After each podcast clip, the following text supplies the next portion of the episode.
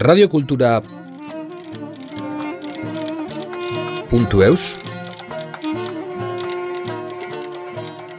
Après, l'objectif de Bideko Ekin, c'est aussi de sensibiliser l'ensemble des Aspandards et même du pays d'Asparin à cette présence possible d'étrangers chez nous, dont on n'a pas à se poser la question pourquoi ils sont là, ça, ça les regarde, mais à partir du moment où ils sont là, ouvrir les portes. Bonjour, je m'appelle Anne Duour, je suis à Spandard depuis 2011, alors que à l'origine moi je suis lilloise, mais je me suis très vite intégrée au Pays Basque. J'ai quand même retrouvé ici, en termes de chaleur, de solidarité, d'accueil, ce que je connaissais dans le Nord.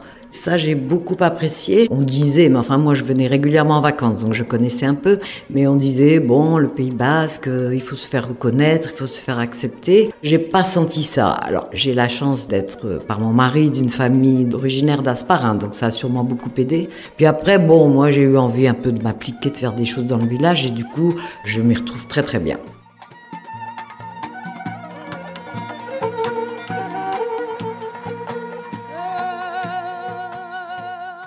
Quand je vivais à Lille, bon, Lille c'est une grande métropole, c'est une région vivante et riche, mais qui est très marquée quand même par le déclin économique, par les, migrations. Il y a énormément de personnes venues d'ailleurs, du Maghreb, d'Afrique. Donc ça, je l'avais vécu. Puis par mon métier, parce que moi j'ai pendant presque 20 ans formé des animateurs sociaux, des gens qui travaillaient dans les quartiers en difficulté pour la majeure partie d'entre eux. Et ensuite, j'ai terminé euh, présidente d'une association dans un quartier populaire c'est des choses qui comptaient pour moi et, que j'ai mis en pratique euh, là-bas et donc que j'étais contente de pouvoir continuer à vivre ici.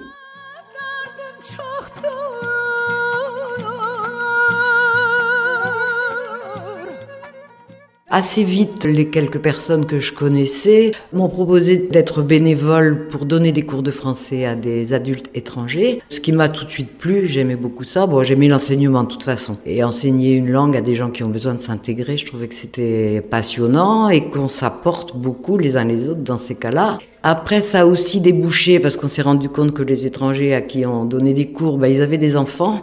On pouvait peut-être aussi apporter quelque chose à des enfants dont les parents n'avaient pas le temps de s'occuper ou qui avaient des difficultés scolaires. Et donc on a monté, mais ça c'est sous l'égide du CCAS d'Asparin, un projet d'aide aux devoirs ou d'accompagnement à la scolarité. Ça aussi c'est quelque chose qui me plaisait beaucoup. Ayant moi-même des petits-enfants, bon, ayant eu des enfants, aider des enfants à se débrouiller à l'école, je trouvais que c'était génial.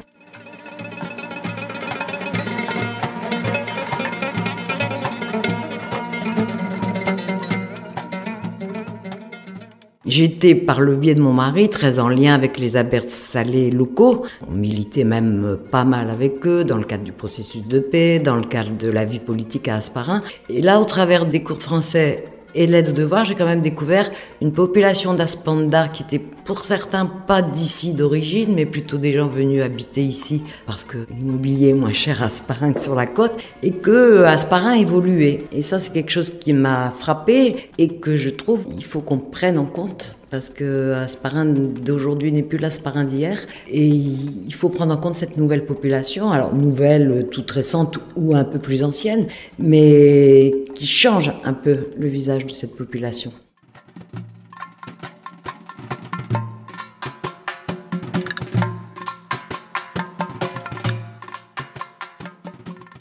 Par le biais des liens amicaux et puis un peu de militants qu'on avait ici, une personne de la CIMAD est venue nous voir en nous disant voilà, il y a une famille qui vient de débarquer d'Agen, qui est logée en urgence pour 15 jours à la maison de Gilles à Biarritz. Et dans 15 jours, cette famille, il y avait trois enfants, est à la rue. Bon, elle savait qu'on avait un logement qui nous permettait d'offrir un appartement à cette famille. Elle nous a demandé. Et là, bon, on a dit oui. Quoi.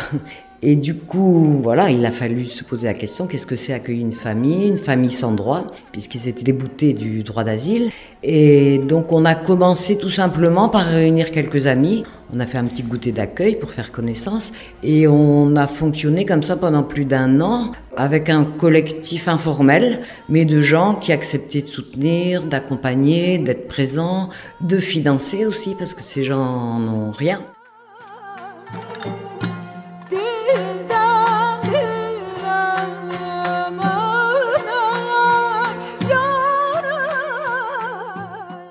Les seuls droits qu'ils ont, c'est la scolarisation des enfants et l'aide médicale d'État. Mais pour le reste, euh, rien. Donc il fallait bien qu'ils vivent et qu'ils vivent au mieux, le plus dignement possible. Donc de ce petit groupe informel est né progressivement, ou dans ce petit groupe informel, l'idée de se constituer en association en rejoignant un réseau qui existe sur, euh, en Iparaldé, Pays Basque Nord, qui s'appelle le réseau Etorkinekin, qui est un réseau auquel adhèrent des associations et des particuliers, et qui est un réseau qui essaie d'organiser sur le Pays Basque Nord l'accueil, hébergement, accueil, accompagnement des familles étrangères qui arrivent ici et qu'on estime normal d'accueillir et à qui on se doit de, de permettre de vivre.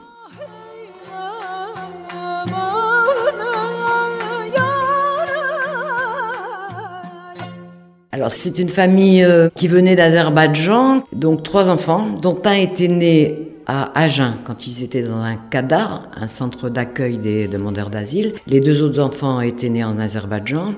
Et bon, on s'est trouvé devant des gens vraiment charmants, euh, agréables. Le grand garçon, enfin qui n'était à l'époque qu'en sixième, parlait très bien le français alors qu'il était en France que depuis deux ans. Et au début, il servait d'interprète. Et après, ben, on a découvert en marchant ce qu'il fallait faire pour accueillir une famille.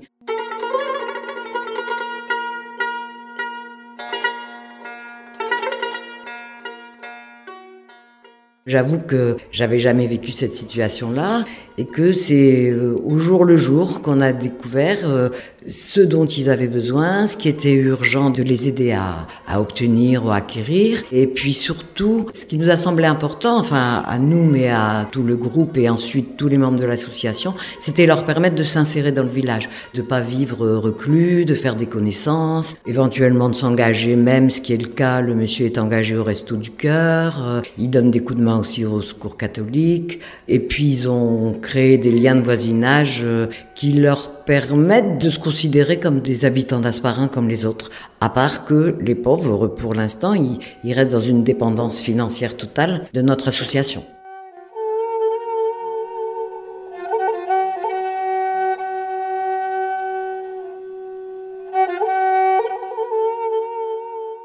On se voyait mal dire non euh, vis-à-vis d'une famille qui allait être sans aucune solution d'hébergement. On avait ce logement-là, bon, qu'on réserve pour nos enfants quand ils viennent l'été, mais on pouvait tout à fait s'arranger autrement. Donc en effet, on a dit oui, puis après on a découvert tout ce que ça impliquait. Mais dès le début, on s'est rendu compte que c'était pas possible seul, qu'il fallait le faire avec d'autres, et un peu à la fois, de plus en plus de personnes de notre entourage et d'Aspandar se sont impliquées.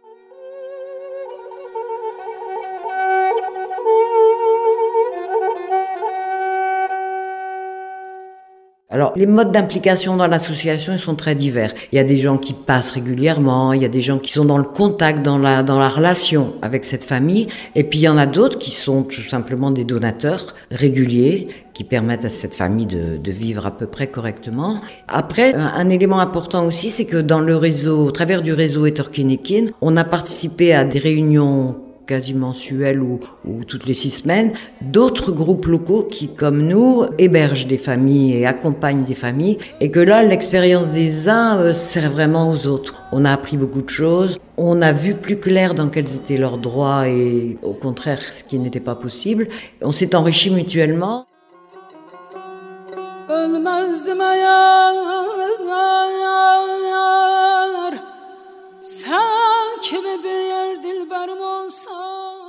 Alors c'est une commission des Torkinekim qui s'appelle la commission MAM, Meilleur accueil des migrants. Actuellement, il y a 12 groupes locaux où on réfléchit bah, aux, aux modalités d'hébergement, à comment on peut faire au mieux, au soutien qu'on peut avoir à droite à gauche, à comment accueillir, accompagner, tout en permettant quand même une autonomie de la famille, parce que ça c'est important.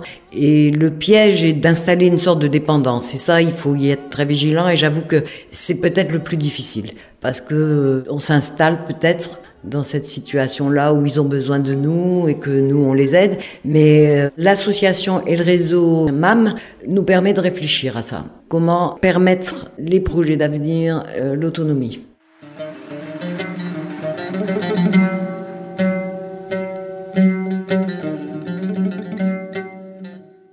Surtout pas rester seul. Bon, nous, on est en proximité, donc on se voit toute la journée, mais c'est très bien aussi que dans l'association, il y ait des gens qui passent, qui nouent des relations d'amitié. Euh. Enfin, je pense que la diversité des membres de l'association, c'est important. Après, quelque chose qui est très positif aussi, c'est que moi, l'été, j'ai mes enfants, mes petits-enfants. Il sait aussi créer des liens. Ça fait une bande de gosses qui jouent ensemble l'été. Et je pense que pour eux, c'est bien. Mais pour mes petits-enfants, c'est important aussi de découvrir qu'il y a des gens qui ont pas la même histoire qu'eux, une histoire sûrement plus semée d'embûches et qu'on peut très bien euh, être amis, être copains, jouer ensemble sans aucune difficulté.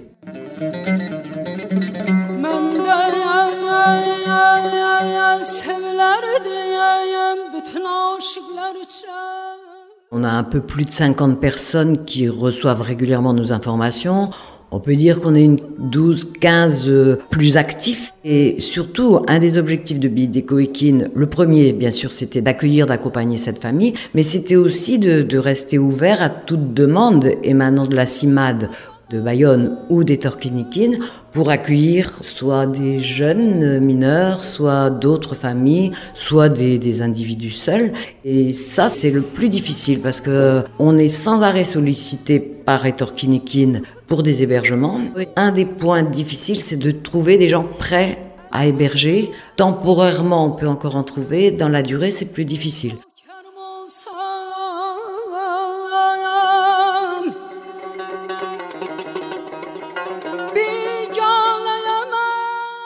Alors récemment, on vient de répondre positivement à une demande de Etorkinekin et de Paocha à Bayonne pour un jeune mineur qui est interne au lycée Saint-Joseph d'Asparin et qui tous les week-ends m'a retourné à Paocha sur des lits de camp. Ils sont assez nombreux là-bas, c'est pas des conditions idéales. Et on a trouvé sur Asparin une famille bah, qui nous a connus grâce au forum des associations et qui est prête à accueillir un jeune pour les week-ends et les vacances scolaires. Donc on avance un peu, mais les besoins sont nombreux et il y aurait toujours besoin d'hébergeurs parce qu'on a sans arrêt des demandes émanant de la CIMAD et des Torkinikines.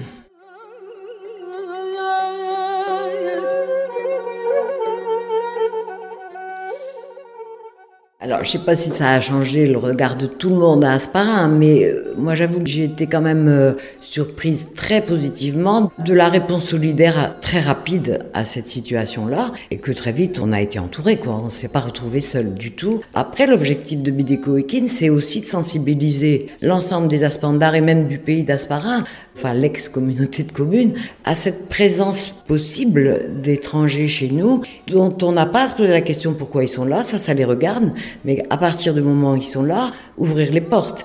Et moi, ce que j'ai découvert, euh, et enfin qui m'a beaucoup émerveillé, c'est que les Basques, dont beaucoup, euh, il y a des générations, euh, sont partis émigrer ailleurs, et qu'ils ont un sens de l'accueil. Dans les familles de beaucoup d'entre eux, il y a quelqu'un qui est parti ailleurs et dont ils étaient bien contents qu'il soit accueilli ailleurs. Et je trouve que là, ils rendent ce qui a été donné à l'époque, tout ce qui arrive chez eux.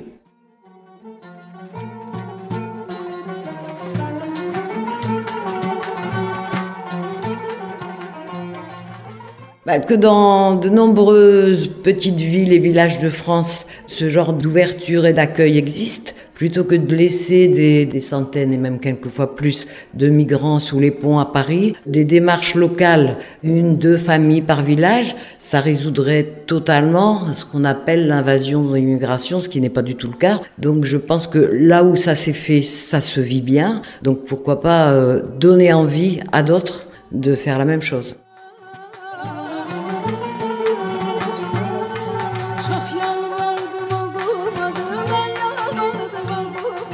Radio Kultura puntu eus?